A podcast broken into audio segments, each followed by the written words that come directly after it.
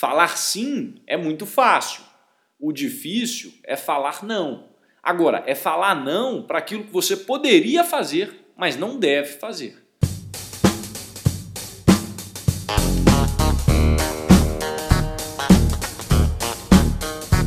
Seja bem-vindo ao EnconstruCast, o podcast do Enconstrução. Meu nome é Hernani Júnior e eu estarei aqui com você semanalmente para compartilhar dicas, histórias, insights, aprendizados e a construção de alguém que ainda está no caminho do sucesso. Porque eu ainda não cheguei lá, mas vou chegar e quero você lá no topo, junto comigo. Bora construir?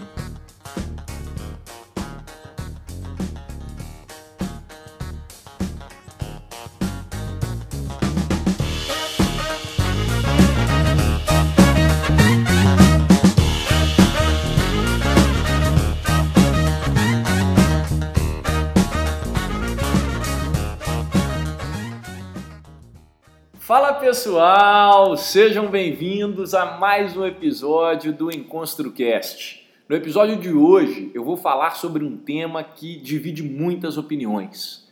Devo focar em uma só coisa para ser bem-sucedido? Ou eu posso fazer várias coisas e seguir alguns caminhos e conseguir ter o tão falado sucesso também? Em tempos de essencialismo, em tempos de abundância de possibilidades, eu acho que é uma discussão que vale a pena é, ser pauta dos nossos episódios. Mas antes de começarmos, vamos aos comerciais.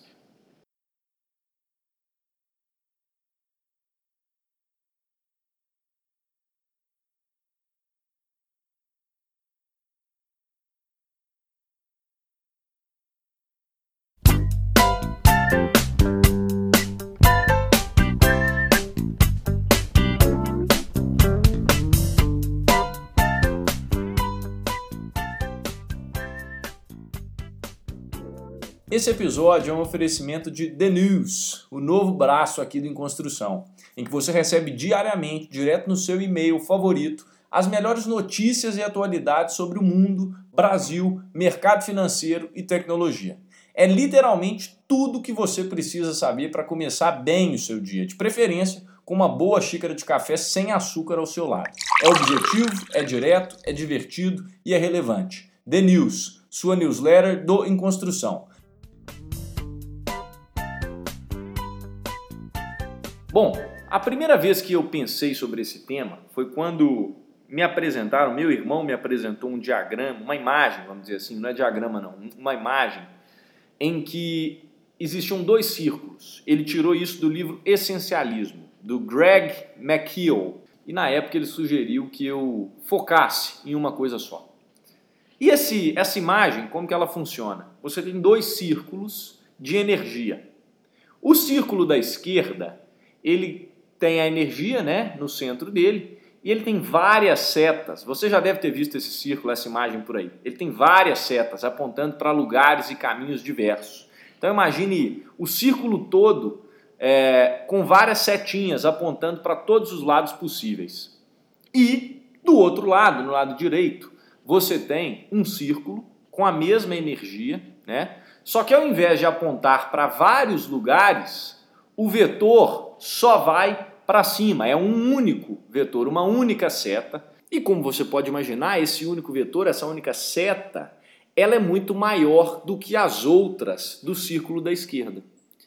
E aí o que o autor diz nessa teoria dele é que se você for essencialista e souber falar não para várias coisas que vêm, você consegue direcionar a sua energia.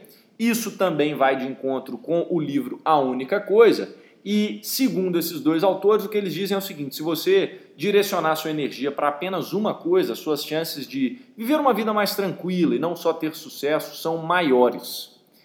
E aí eu comecei a me questionar, porque eu nunca fui uma pessoa que consegui fazer só uma coisa ao mesmo tempo.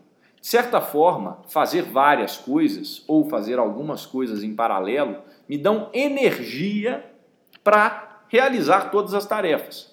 Isso não é um peso para mim, isso é gostoso. Mais uma vez aqui no EnconstruCast, a minha tarefa não é querer provar nada ao contrário ou querer te fazer pensar de uma determinada maneira específica. Eu quero que você simplesmente questione e a partir do que eu te falar aqui, você tire suas próprias conclusões. A minha função aqui é essa.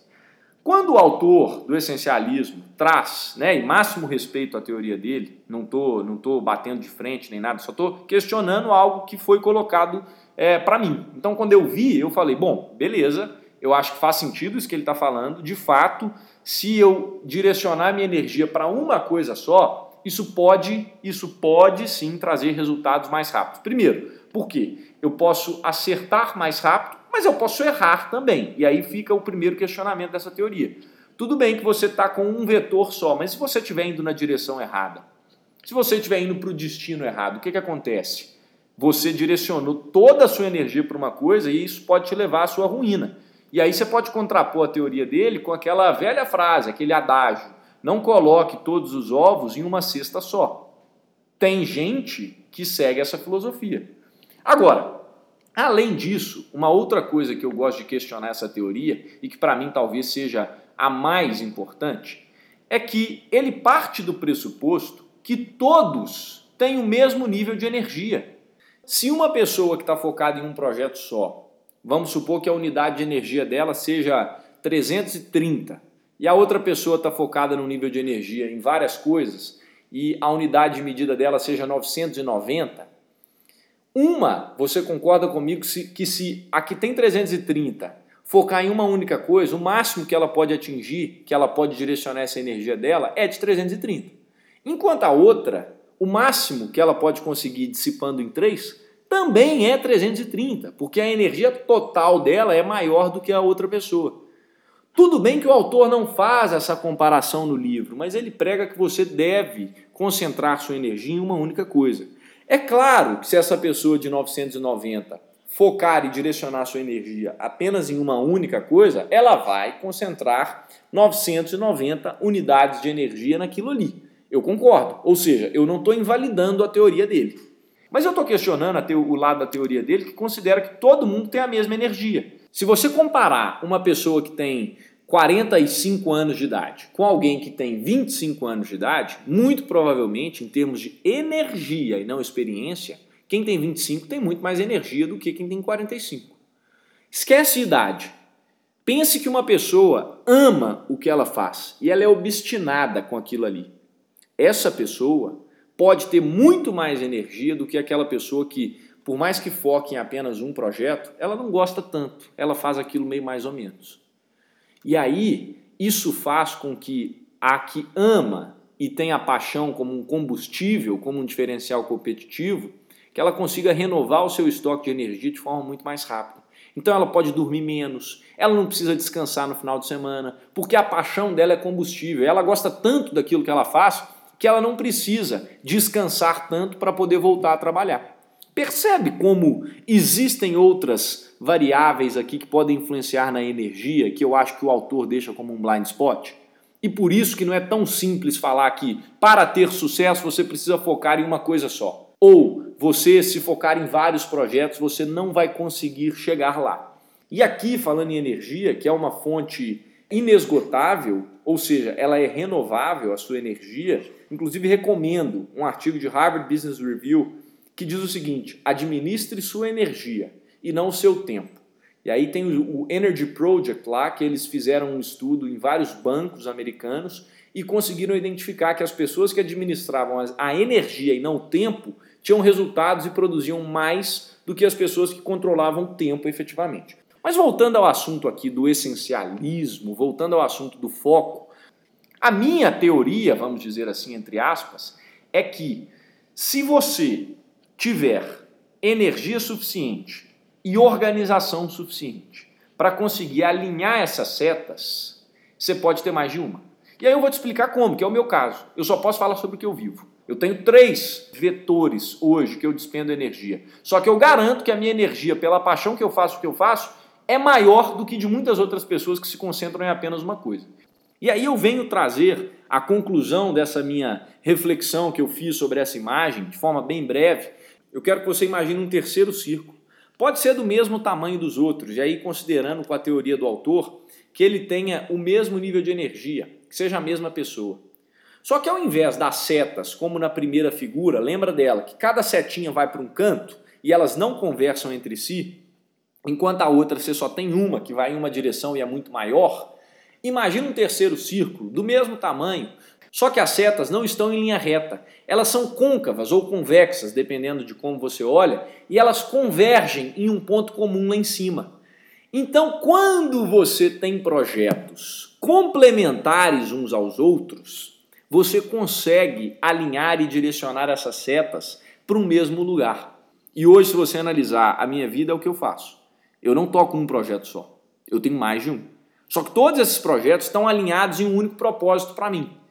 Tudo isso se conecta lá na frente. Tudo isso faz sentido nesse momento. Eu falo não para muitas coisas. Essa teoria do autor, ele fala que você precisa abrir mão de muita coisa e fala não para muita coisa.